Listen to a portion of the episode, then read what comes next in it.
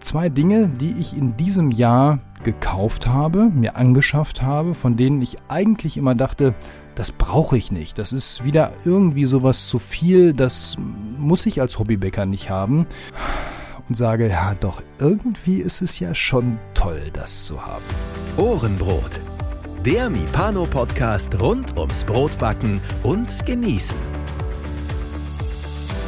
Hier erfährst du alles, was du wissen solltest, um ein gutes, gesundes und leckeres Brot selbst zu Hause backen zu können. Mit Informationen, Tipps und Hintergründen.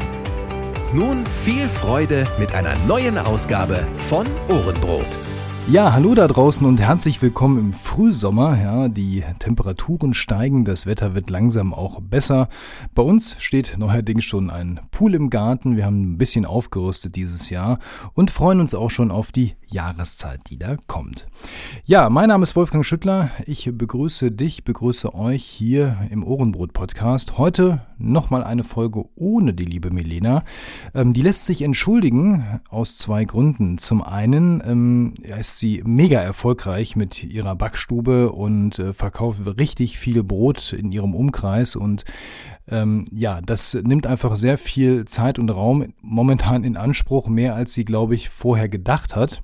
Und der zweite Punkt ist, Milena backt ja nicht nur Brot, sondern ist ja nebenbei auch noch hier beim WDR in Köln angestellt als Cutterin. Also sie schneidet Filme, Beiträge und ist da sehr, sehr eingespannt im Fußballgeschäft, nämlich die Fußball-Europameisterschaft läuft ja gerade. Und in der ARD im ersten Programm ist dann eben der WDR hauptsächlich dafür zuständig, hier entsprechend die Beiträge zu liefern. Und da gibt es gerade die ein oder andere Schicht oben drauf. Also, Milena kommt bald wieder. Wir werden die Sommerpause, die bald kommt, nutzen, um ähm, einige Folgen zu produzieren. Themen gibt es ja wie Sand am Meer und äh, von daher wird auf jeden Fall wieder einiges kommen. Was auf jeden Fall gekommen ist, ja, da seid ihr wirklich super fleißig, ist Feedback, Fragen, Themenvorschläge. Die Post ist mittlerweile so viel geworden, die ihr an post.ohrenbrot.de schickt. Vielen Dank dafür, dass wir auch nicht mehr alles direkt beantworten können. Die eine oder andere Reaktion dauert schon mal ein bisschen. Und in der Tat, die letzten beiden Folgen haben nochmal dazu beigetragen, dass der Postkorb noch voller geworden ist. Ja, es geht genau um diese beiden Interviews, die ich geführt habe, nämlich zum einen mit der Frau Dienst von der Bäckerinnung hier in Köln und anschließend mit Ingmar Krimmer aus Untermünkheim, dem Bäckermeister, der ja, ähm, wie viele von euch gesagt haben, also das, was die Frau Dienst da erzählt hat, das können wir und wollen wir so nicht stehen lassen. Wie gesagt, ich kann das gar nicht alles vorlesen, aber vielen Dank für die Reaktionen, denn die zeigen ja eindeutig, dass hier in der Tat der Finger in der Wunde liegt und auch wehtut. Ähm, stellvertretend für diese ganzen E-Mails habe ich mir aber mal eine rausgepickt, die möchte ich dann nochmal vorlesen. Die kommt von Heiko. Und Heiko schreibt, ja, erstmal vielen Dank für die Interviews ähm, und auch, dass Ingmar äh, also ein guter äh, Counterpart, also so ein schönes Gegenstück zur Politikerin der Innung war. Eine Frage zu den Teiglingsaufwärmern hatte ich ihr gestellt, sagt er, und das hätte er sich auch von mir gewünscht, dass ich das gemacht hätte, ist, ähm, wie es sein kann, dass man hier in Deutschland Meisterin oder Meister sein muss, um Brot verkaufen zu dürfen, aber es den Aufwärmern, diese Teiglingsaufwärmer, wie die Frau Dienst das ja auch genannt hat, erlaubt es, das einfach so zu tun, ohne irgendeinen Meisterzwang. Denn speziell bei den Teiglingen aus Osteuropa kann er sich nicht vorstellen, ähm, dass dort ein in Deutschland geprüfter Meister in der Backstube steht und dementsprechend die Teiglinge vorbackt. Ja, also ist das Ganze im Prinzip die ähm, Entkräftigung des Meisters durch die Hintertür, so ähm, formuliert er das quasi. Und es ist in der Tat eine interessante Frage, denn im Prinzip, jetzt mal Ganz einfach gedacht, müsste ich ja nur einen kleinen Betrieb irgendwo knapp hinter der Grenze aufmachen ähm, und kann einfach munterlustig Backwaren herstellen, friere die ein bisschen ein, fahre die hier rüber und back sie wieder auf und bin fertig mit dem Ding. Das ist wahrscheinlich eine Lücke. Das hat vielleicht einen Grund. Wir bleiben ja an den Themen dran und ähm, auch die Handwerkskammer wird sicherlich die ein oder andere Interviewanfrage von uns bekommen.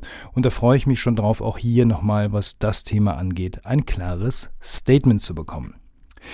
Ja, wir haben, wie gesagt, noch mehr Post bekommen, nicht nur zu dem Thema, da haben wir sehr viel Post bekommen, sondern auch zu ganz vielen praktischen Fragen, ja, der letzten Folgen, aber auch anderen Themen. Die spare ich mir noch einen Moment auf und bespreche die dann hoffentlich in der nächsten Folge, dann in 14 Tagen, zusammen mit Milena und dann gehen wir nochmal alles Praktische durch. Ja, für heute möchte ich auch gerne mal wieder ähm, ein sehr ja, Hobbybäcker lebensnahes Thema besprechen, ähm, denn auch das war bei der einen oder anderen Rückmeldung dabei. Jetzt bitte nicht nur noch Interviews und Politik machen, sondern bitte auch nochmal hier zurück zum Hobby kommen. Ja, machen wir natürlich gerne. Wir versuchen beides zu bedienen und werden uns hoffentlich in der Zukunft ja immer ein bisschen besser abwechseln. Ja, und zwar geht es um äh, zwei Dinge, die ich in diesem Jahr gekauft habe, mir angeschafft habe, von denen ich eigentlich immer dachte, das brauche ich nicht. Das ist wieder irgendwie sowas zu viel, das muss ich als Hobbybäcker nicht haben. Und sage, ja doch, irgendwie ist es ja schon toll, das zu haben. Zwei Dinge habe ich mir gekauft, ganz konkret ein Backstahl oder besser gesagt zwei Backstahlenbleche und ich habe ja eine Getreidemühle. Ja, das mit der Getreidemühle haben wir schon ausführlich besprochen ähm, in der Folge Mahlzeit. Ja, das ist ähm, die Folge vom 1. Mai, glaube ich. Und in der Folge haben wir ausführlich eben darüber gesprochen, warum es gut ist, auch eben zu Hause eine Getreidemühle zu haben. Ich erzähle aber gleich noch ein bisschen mehr zu. Fangen wir mit dem Backstahl an. Das mit dem Backstahl ist ja so eine Sache. Ähm, ich habe ja auch in der Vergangenheit, als ich mit diesem Podcast angefangen habe, häufiger mal davon gesprochen, dass gerade hier so in dieser Hobbybäcker-Szene, und das wird vielleicht in vielen anderen Hobbybereichen auch nicht so anders sein, immer mal wieder so ganz schnelllebige Trends aufkommen. Ja, entweder sind es besondere Mehle, oder auch Mühlen, die auf einmal total äh, im Trend liegen.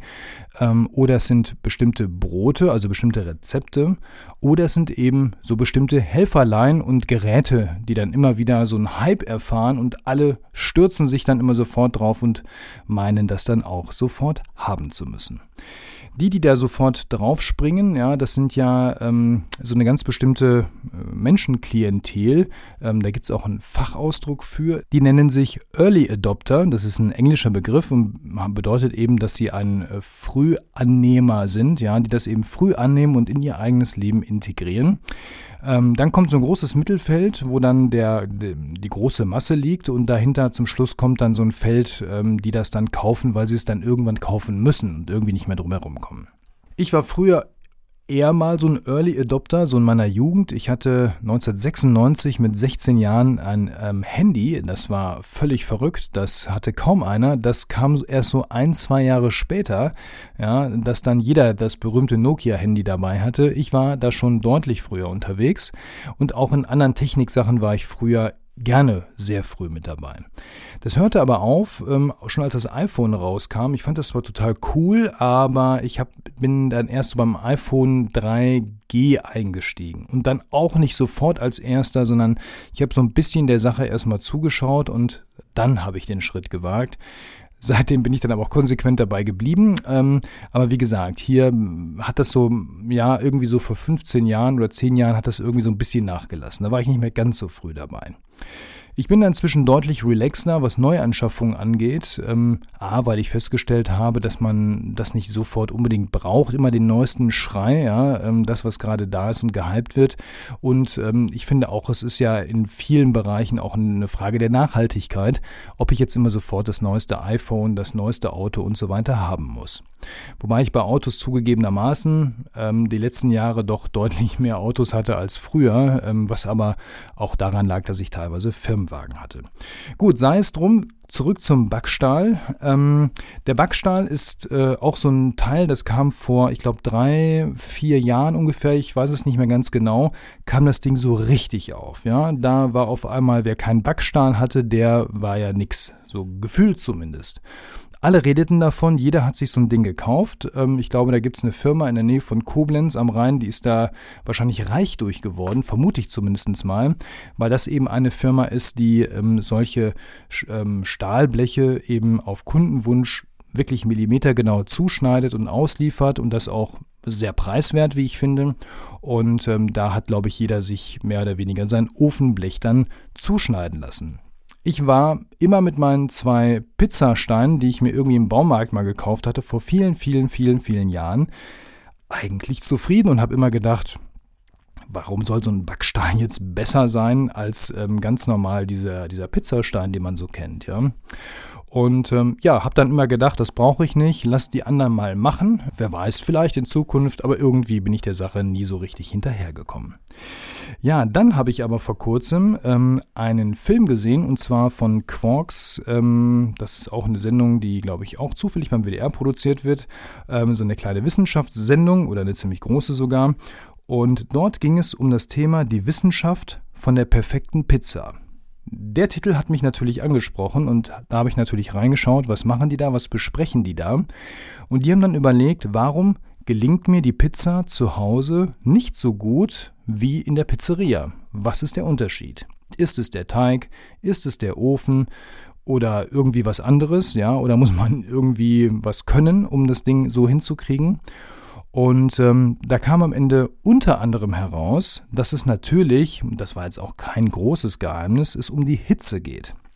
Jetzt ist es so, wenn ich so einen richtigen ähm, Steinofen der Pizzeria habe, dann habe ich da mehrere hundert Grad Temperatur drin. Also Temperaturbereiche 300, 400 Grad, die ich niemals zu Hause mit einem normalen Haushaltsofen erreichen werde. Ja, jetzt gibt es natürlich wieder die Freaks, die kaufen sich dann den großen Pizzaofen, ja, oder so einen, eben so einen großen Profi-Backofen, wo das dann geht. Aber die meisten haben da nicht so den Platz für, ja. Also irgendwie trotzdem blieb die Frage, wie kann man es mit einem normalen Haushaltsofen vielleicht so annähernd hinbekommen? Und ein Thema dabei war eben, auf was backe ich eigentlich die Pizza, also auf welchem hm, Untergrund. Und da wurde dann auch unter anderem verglichen, eben dieser Pizzastein mit diesem Stahlblech, mit einem Pizzablech. Und dieses Pizzablech, was eben aus Stahl besteht und eine entsprechende Stärke haben muss, ähm, hat eben einen extrem thermischen Vorteil. Und zwar hat es den Vorteil, dass es die Hitze, die der äh, Stahl speichert, sehr schnell oben an das Backgut abgeben kann. Und das ist schon der wesentliche Unterschied auch zu dem Pizzastein. Der Pizzastein gibt die Hitze langsamer ab. Ja? Und da Pizza aber etwas kurzgebackenes ist, brauche ich natürlich sehr schnell sehr viel Hitze. Das hat mich ehrlich gesagt gepackt, weil jetzt habe ich das erste Mal so richtig gesehen, was den Unterschied ausmacht und dann war ich auch schon ganz schnell bei der Firma aus der Nähe von Koblenz und habe mir natürlich direkt zwei Bleche bestellt, weil ich habe ja zwei Jungs, wir machen gelegentlich mal Pizza und da muss das auch in einem Durchgang funktionieren. Also habe ich mir direkt zwei Bleche anfertigen lassen. Die kamen dann auch, nach ein paar Tagen waren die mit der Post oder mit dem Paketdienst da und äh, ich muss wirklich sagen, nachdem ich die ordentlich gereinigt habe, was nicht ganz so einfach ist, und dann mit Öl auf dem Grill eingebrannt habe, bitte macht es draußen auf dem Grill und nicht im Backofen in der Küche, das ist, vergesst es, ja, macht es draußen, wenn ihr da mit Öl einbrennt, das ist eine Riesenqualmerei.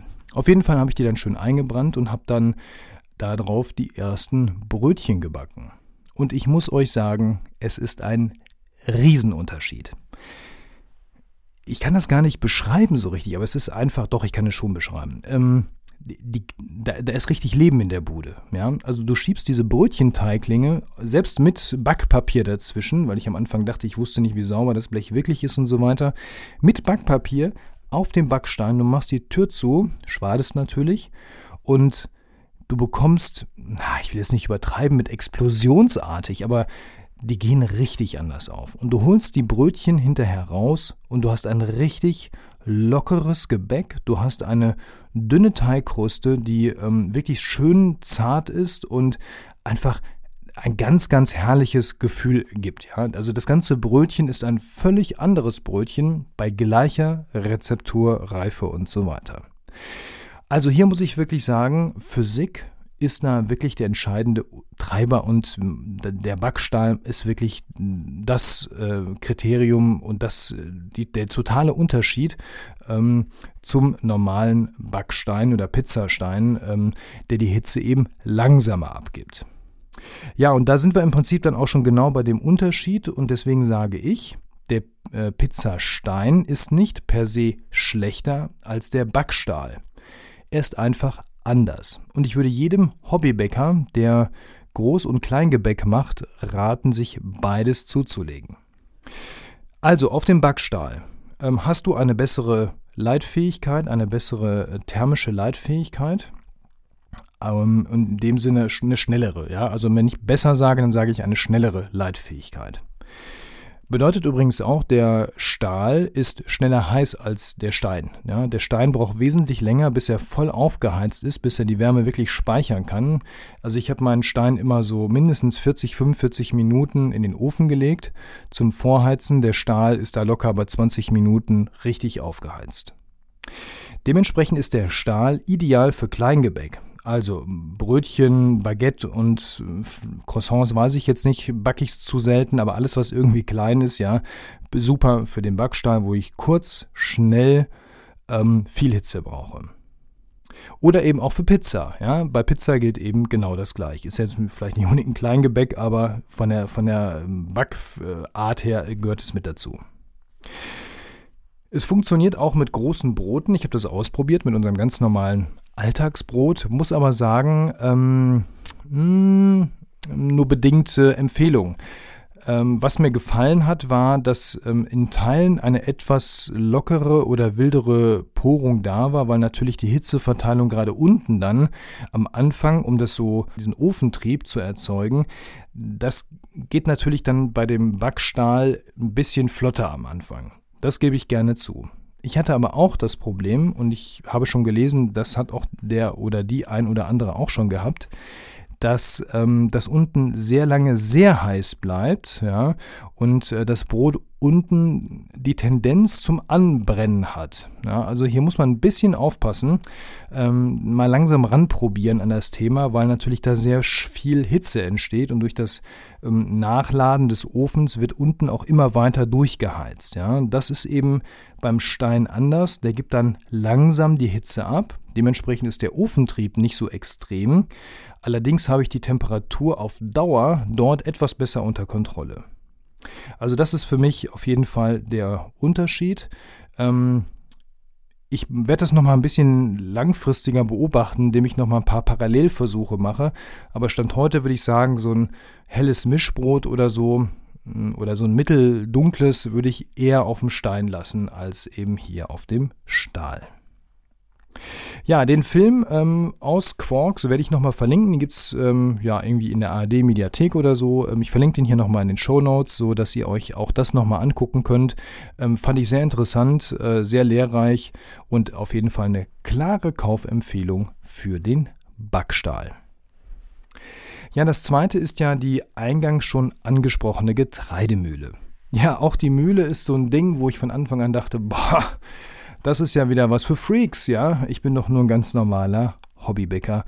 Warum sollst du dir jetzt auch noch eine Getreidemühle kaufen? Brauche ich nie, denn, tja, was kann man mit einer Getreidemühle machen? Vollkornmehl, ja? Nicht mehr und nicht weniger, vielleicht noch Schrot, aber das kann ich ja auch fertig in der Mühle oder sonst wo kaufen. Ja? Das muss ich doch nicht selber malen. Das gibt's doch fertig. Warum soll ich mir extra noch für ein paar hundert Euro so ein Gerät hinstellen? Wenn ich das auf den Kilopreis des Mehls umrechne, dann wird das Vollkornmehl erstmal ganz schön teuer. Eben, erstmal, denn gleich kommen ja auch die Gründe, warum man sich vielleicht doch eine Getreidemühle kaufen sollte. Mal abgesehen von den Sachen auch, die wir eben in der angesprochenen Folge Mahlzeit vom 1. Mai schon besprochen haben. Ja, für mich gab es eigentlich auch in diesem Jahr kein so ein, so ein richtiges Argument, das Ding zu kaufen. Bei mir war es dann auch so die Gelegenheit, die mich da beflügelt hat, es zu tun. In dem Fall war es zufällig Milena, die ihre kleine Getreidemühle verkauft hat, weil sie natürlich für ihre Backstube eine größere brauchte und sich die auch schon geholt hat. Für eine, für eine Qualitätsmühle äh, hier aus Deutschland wirklich ein sagenhaft guter Preis. Und ich habe gedacht, ach komm, jetzt machst du es mal. Ja? Wir hatten da schon so oft drüber gesprochen, jetzt holst du dir doch mal so eine Getreidemühle. Mühle. Und für mich ist nach wie vor ein absolutes Hauptargument das Thema Frische. Es ist ja so, bei Vollkornmehl, wenn ich Vollkornmehl so fertig gemahlen kaufe bei einer Mühle, dann ist das nur sehr begrenzt lagerfähig und haltbar. Ja, die geben so ein halbes Jahr Mindesthaltbarkeitsdatum an und ich finde ehrlich gesagt, ein halbes Jahr ist da schon irgendwie hochgegriffen. Gerade im Sommer bei den warmen Temperaturen, ähm, das Öl in dem Vollkornmehl wird schnell ranzig und ähm, dementsprechend äh, ist das Mehl einfach irgendwann kaputt. Ja, es ist einfach so. Und ich habe schon so viel Vollkornmehl, ich muss es wirklich bedauernswerterweise sagen, so viel Vollkornmehl entsorgen müssen, weil ich es einfach nicht mehr verbacken konnte oder wollte. Und jetzt kommt, das ist wirklich der wirklich das Hauptargument die ganzen Körner, wenn ich mir das Getreide einfach so kaufe, das ist ja gefühlt ewig haltbar. Also einige sagen so drei bis sechs Jahre Maximum, ja, aber auf jeden Fall deutlich, deutlich, deutlich länger als das halbe Jahr.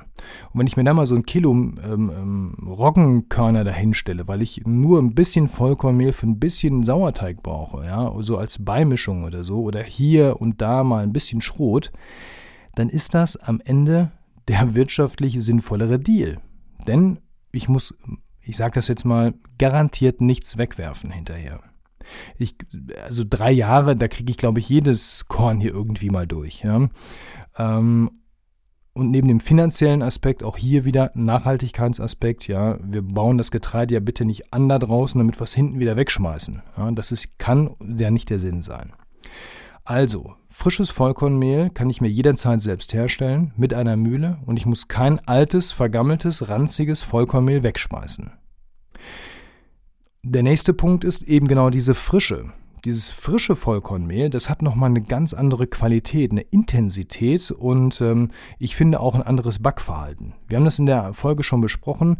Ich finde, mit frischem Vollkornmehl zu backen herrlich. Wenn es nicht zu warm gelaufen ist, sondern diese ideale Tem Temperatur hat, dann gibt es wirklich nichts Besseres. Das ist auch schon wieder ein Qualitätsargument für eine solche Getreidemühle. Dann geht das ganze Thema aber noch weiter. Ähm, für mich hat es den Vorteil gebracht, dass ich jetzt nicht immer nur ein oder zwei Vollkornmehle zu Hause habe, ich weiß nicht, ein Weizen und ein Roggen, sondern jetzt auf einmal auch ein Dinkel und mal ein Rotkornweizen oder irgendwelche anderen verrückten Sachen. Denn ich kann ja jetzt variieren. Ich kann ja sagen, okay, ich nehme jetzt einfach mal 50 Gramm hiervon, 100 Gramm davon und ähm, kann ja auch mit Kleinstmengen arbeiten, denn sie werden ja frisch gemahlen und dann direkt verarbeitet. Somit habe ich jetzt eine breitere Auswahl zu Hause, die mir eben hilft, ein bisschen flexibler und abwechslungsreicher backen zu können. Unterdessen ähm, habe ich noch was Schönes für mich dabei ähm, erschlossen. Ähm, und zwar, ich frühstücke morgens jetzt kein Brot zum Frühstück, zumindest unter der Woche nicht, sondern ich habe immer irgendwie Joghurt oder Müsli oder sowas äh, zu mir genommen. Und ich mache das jetzt so, das ist noch viel praktischer. Ich ähm, nehme einfach abends ungefähr so 50 bis 55 Gramm Roggen, ähm, vermale das so auf mittlerer Stufe, dann ist das so ein ja, mittelgrober Schrot ähm, oder mittelgrobes Schrot heißt es, glaube ich, genau. Dazu kommt ein bisschen Hafermilch. Man könnte auch normale Milch nehmen. Ich nehme Hafermilch, weil wir das zu Hause haben. Vermische das, lasse das im Kühlschrank über Nacht stehen und einweichen. Und am anderen Morgen ist das eben so ein bisschen dickflüssiger. Dann packe ich noch ein bisschen Joghurt, vielleicht ein paar Früchte dazu und habe damit ein wunderbar gesundes Frühstück, weil in dem Roggen plus ein bisschen Früchte, ähm, da ist ja im Prinzip alles drin, was man so braucht an Nährstoffen oder zumindest ziemlich viel. Und das ist für mich ein idealer Start in den Tag. Und somit habe ich jeden Morgen quasi ein frisches Roggenmüsli. Ja? Das gibt es auch nicht im Supermarkt zu kaufen, habe ich zumindest noch nicht gesehen. Ja, also zwei Entdeckungen dieses Jahr, ähm, zu denen ich mich endlich mal durchgedrungen habe. Der Backstahl und die Getreidemühle. Absolute Kaufempfehlung für jeden, der, ich sag mal, über das Ich probier Backen mal für mich aus Stadium drüber ist und sagt, ja, ich mache das jetzt regelmäßig, ich backe mein Brot immer selber zu Hause. Und sobald das Thema Brötchen, Baguette etc. ins Spiel kommt, holt euch auf jeden Fall einen Backstahl. Die Getreidemühle ähm, würde ich mir auch holen. Ja, vielleicht muss man es nicht sofort machen, aber zumindest nach absehbarer Zeit. Die neuen Mühlen, wenn man sich so, ich sag mal, bei den deutschen Qualitätsherstellern umschaut, ja, das sind ein paar hundert Euro, die man da investiert, neben der Küchenmaschine oder irgendwas anderem, aber die lohnen sich und man kann, ich bin ein gutes Beispiel, auch von einer vertrauenswürdigen Quelle durchaus mal die ein oder andere sehr, sehr gut erhaltene gebrauchte Maschine kaufen ich sag mal, die gehen quasi nicht kaputt und selbst wenn, Mühlsteine kann man dann auch bei den Premium-Herstellern auf jeden Fall als Ersatzteil nachkaufen. Ja, wenn ihr Fragen zu den beiden Themen noch habt, ähm, entweder zum Thema Backstahl oder zur Mühle, dann gerne per E-Mail an post.ohrenbrot.de und schreibt doch auch gerne mal, was für euch vielleicht so Überraschungen oder Investitionen waren, von denen ihr dachtet, na, ich weiß nicht, ob ich mir das je so mal gekauft hätte, aber jetzt, wo ich es habe, will ich es gar nicht mehr hergeben. Würde mich mal interessieren, was da so eure Geschichten sind und dann können wir die gerne mal hier in einer der nächsten Folgen besprechen. Ja, apropos nächste Folge. Ich freue mich schon. In 14 Tagen hören wir uns wieder hier in diesem Podcast. Empfehlt uns weiter. Ähm, einfach mal rumreichen, irgendwo posten, liken, teilen bei Facebook, wo auch immer, per E-Mail den Link weitergeben. Wir würden uns freuen, wenn viele, viele, viele Backinteressierte, viele Hobbybäckerinnen und Hobbybäcker hier uns lauschen und uns Gesellschaft leisten, wenn wir über eins der schönsten und vielleicht sogar wichtigsten Dinge in unserem Leben reden, nämlich das täglich Brot. Also bis zum nächsten Mal sage ich Tschüss, macht's gut, bis bald.